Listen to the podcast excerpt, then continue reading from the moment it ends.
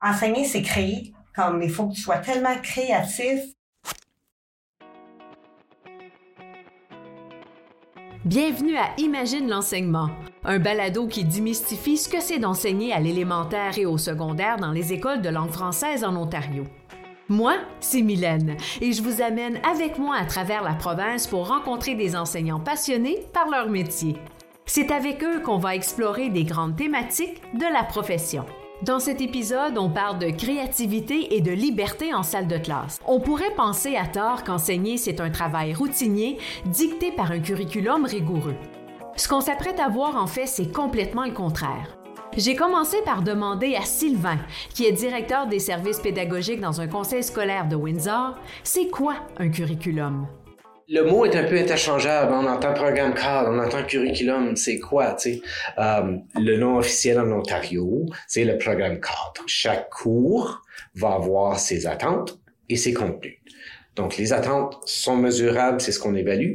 Les contenus sont des pistes pour se rendre et pour guider vers les attentes. Parce que oui, ton programme cadre, c'est tes grandes lignes, mais tu as beaucoup de place à de créativité là-dedans et à mettre ton, ton grain de sel et ce qui te ressemble aussi. Allons voir concrètement ce que ça veut dire pour Julie, une enseignante au secondaire. Ce qui est intéressant, c'est qu'on est redevable envers le ministère de l'Éducation, on a un programme à suivre. Oui, il faut suivre ces indications-là, mais c'est une attente d'apprentissage. Le cheminement pour y parvenir nous appartient. On a la possibilité d'avoir une belle autonomie dans le cadre de notre travail. Écoutons maintenant Louis et Martin, deux enseignants en nord de la région d'Ottawa, qui nous permettent de bien visualiser le concept. Le curriculum, pour moi, c'est une pâte à modeler. Cette pâte à modeler-là, en fait, on peut la sculpter. En fait, c'est des propositions. Les propositions, c'est des couleurs. Puis on peut faire un amalgame de ces couleurs-là, on peut la sculpter comme on veut. Mais ça reste aussi des propositions. Par la suite, en fait, toi, tu construis selon tes intérêts. Tu arrives dans une école ou dans une province, puis euh, c'est sûr qu'il y a toujours un curriculum à suivre. J'ai rencontré un enseignant qui m'a dit, le curriculum, c'est, tu regardes les yeux de tes élèves, tu sais. Puis si les élèves sont intéressés, sont passionnés, il est là ton, euh, ton curriculum. Allons rencontrer Célina Timmins, qui est soudeuse de profession et qui enseigne maintenant son métier aux jeunes. Vous remarquerez qu'elle arrive avec de nouvelles idées et s'ajuste selon les besoins de ses élèves. Mes cours sont créatifs parce que moi, j'utilise moi-même comme exemple.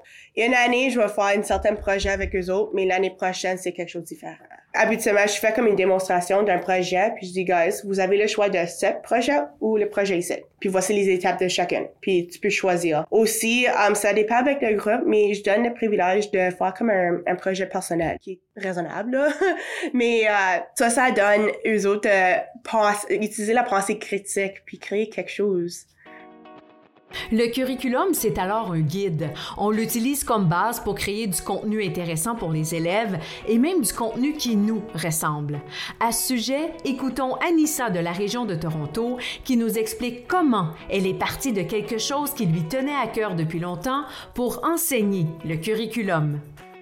Moi, quand j'étais à l'école, au secondaire, j'ai traversé une crise d'adolescence qui était absolument épouvantable. Et puis, je, ne voyais pas je voyais pas l'utilité de ce que je faisais, je voyais pas l'utilité de ce que j'apprenais. Oui, j'étais assise en train de faire des maths, oui, j'étais assise en train de faire de physique chimie, mais je ne voyais pas l'utilité, puis ça m'énervait. Quand je suis devenue prof, j'avais envie qu'ils comprennent ça. J'avais envie que qu'ils comprennent que bah, vos cahiers là, c'est bien, vos, feuilles c'est bien, mais on va pousser ça, on va prendre du matériel de manipulation, puis on va voir à quoi ça sert. Et ça, ça on peut le faire dès la première année.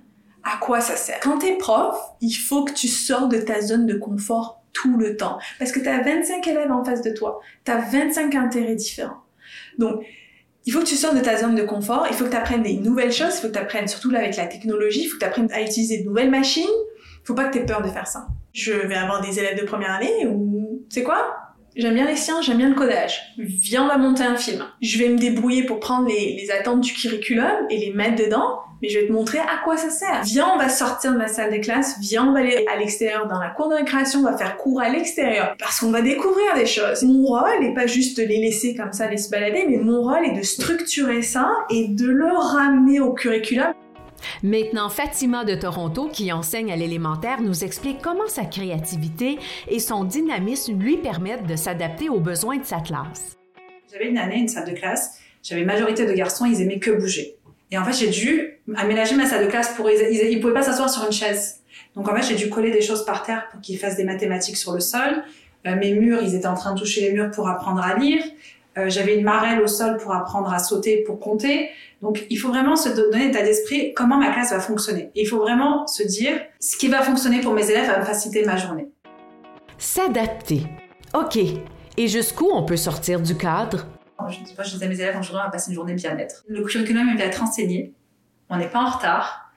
Euh, on va décider de passer une journée bien. Donc on va lire, on va écouter de la musique relaxante, on va écouter des podcasts, puis on va apprendre un petit peu aussi. On peut toujours introduire des activités de curriculum dans ces activités-là, mais on n'a pas besoin de toujours courir après le temps. Donc on s'arrête, on fait des pauses, et euh, on même décide de faire une marche dans la cour, et puis ça se passe bien. On voit bien qu'enseigner, c'est une profession où il y a plein de place pour la créativité. Maintenant, il faut savoir gérer toute cette liberté. Comment on fait pour planifier tout ça?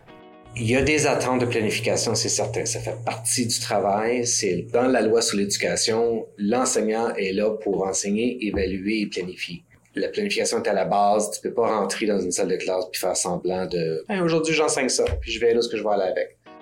Julie enseigne à Long Lac depuis maintenant 26 ans et elle est toujours aussi passionnée par son métier. Elle nous partage d'ailleurs son avis sur l'importance de la préparation.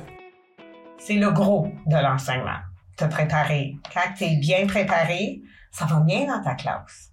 là, tu peux tweaker ta façon de, de faire ta gestion de salle de classe. Les jeunes ados, même si on pense qu'ils n'aiment pas ça, aiment la structure. Que ça soit super structuré. Moi, les jeunes le savent, mon plan de cours, il est au tableau, ils savent qu'est-ce qu'on fait aujourd'hui, ils savent qu'est-ce qui est en devoir, quelles sont mes attentes, on repasse les comportements appropriés, inappropriés. Dès qu'ils arrivent, je suis à la porte, bonjour, des fois j'ai de la musique qui joue, puis les jeunes belles. Tu sais, on, on, pense souvent, au son loge. Non, les jeunes belles, ils ont besoin d'être stimulés, ils ont besoin des défis. Euh, ça, c'est ma partie préférée d'enseigner, c'est euh, créer. Créer les leçons, créer des, évaluations. Ce que j'aime moins, c'est la correction. Mais c'est un aspect important parce que c'est là où ce que tu guides ton élève pour s'améliorer. Je trouve qu'il y, a eu beaucoup, beaucoup de, de moments, d'occasions pour être créatif dans l'enseignement. Énormément. J'ai un objectif un objectif qui est un contenu d'apprentissage. Et ensuite de là, ben, je me pose la question, qu'est-ce qui serait intéressant? Je veux vraiment que mes jeunes s'amusent et qu'ils aient du plaisir à venir en classe. Donc, je vais m'efforcer de créer des mises en situation qui vont susciter un intérêt. Mon objectif, c'est est-ce que le cours, est-ce que la journée est intéressante? Et souvent prendre le pouls. Euh, je fais souvent des sondages euh, anonymes avec mes jeunes, puis je leur demande euh, qu'est-ce que tu apprécies dans l'unité, qu'est-ce que tu as moins apprécié, qu'est-ce que je pourrais faire pour m'améliorer? Et j'essaie de m'ajuster euh, au mieux possible. C'est plus comme ça que je vois la planification et ensuite, ben, c'est, grâce au projet puis aux idées des jeunes que la, routine va, va s'évaporer puis qu'on va avoir du plaisir en salle de classe. Moi, j'ai de la difficulté à être assis pendant 75 minutes, fait que je m'imagine les élèves qui ont de la difficulté. Hein? Puis ce que je remarque pour moi, un, grand, un grand, grand, grand indicateur, là, deux choses. Quand j'ai beaucoup d'élèves qui me demandent d'aller aux toilettes, ils veulent sortir de la salle de classe, ça veut dire que c'est plate. Un. Deux, c'est quand ils me disent Oh my god, madame, il reste juste 10 minutes au cours. Ça, ça veut dire que ça a passé vite puis qu'ils ont eu du plaisir. Fait que j'essaie toujours de structurer mon cours dans des petits blocs de 15-20 minutes. J'ai même, euh, j'avais un groupe cette année, on, a fait de la méditation dans le milieu du cours, on faisait 10 minutes de méditation guidée. Parce que c'est un groupe, je savais la période 4, là, c'est comme, oh, les wow. J'ai dit, madame, elle a besoin autant que vous autres, OK, Puis ça l'a, ça été assez bien. Au début, c'était rigolo. T'essayes plein de choses. Puis il y a des groupes, ça va fonctionner, puis il y en a d'autres, ça fonctionne pas j'ai pensé à mes questions avant et à la façon dont je vais les formuler, même où est-ce que je vais me placer dans la salle de classe, il y a tous ces petits trucs-là qui peuvent être réfléchis avant, qui soulagent ton travail de livraison de la marchandise en salle de classe. Surtout le questionnement. Si tu veux t'attarder à un concept mathématique ou géographique ou peu importe, c'est beau. Voici ce que je veux traiter aujourd'hui. Voici comment je veux y arriver, voici les questions que je veux poser. Parce que si tu arrives en salle de classe et tu finis ta présentation et tu dis aux élèves, avez-vous des questions? Il n'y a pas de réponse, il n'y a pas de question, il n'y a, pas de main levée. Tu es content s'ils ne sont pas endormis. Verda enseigne la maternelle jardin à Milton et nous donne son point de vue sur la routine. c'est pas du tout monotone. Chaque année euh, ben, change. Il y a une dynamique à chaque fois qui est différente avec tes élèves parce qu'il y a des personnalités qui sont différentes. Moi, je sais que c'est une profession euh, super intéressante à explorer si tu aimes euh, les défis. C'est vraiment toi qui crées ta profession, c'est vraiment toi qui crées ton métier. Tu as énormément de, de liberté. Les opinions sont unanimes. Enseigner, c'est bel et bien une profession créative qui vient avec un grand degré de liberté et qui doit être encadrée par une structure et une bonne planification. Un merci tout spécial à Sylvain, Julie, Louis, Célina, Martin, Éric, Anissa, Fatima, Julie et Varda, nos profs experts qui ont gentiment accepté notre invitation à participer à ce balado.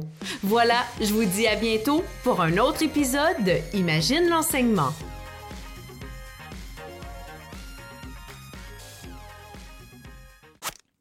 Ce balado est une production de l'Université d'Ottawa et découle de la stratégie ontarienne de recrutement et de rétention du personnel enseignant de langue française. Ce projet est rendu possible grâce à l'appui financier du gouvernement du Canada et du gouvernement de l'Ontario dans le cadre de l'entente Canada-Ontario. Merci.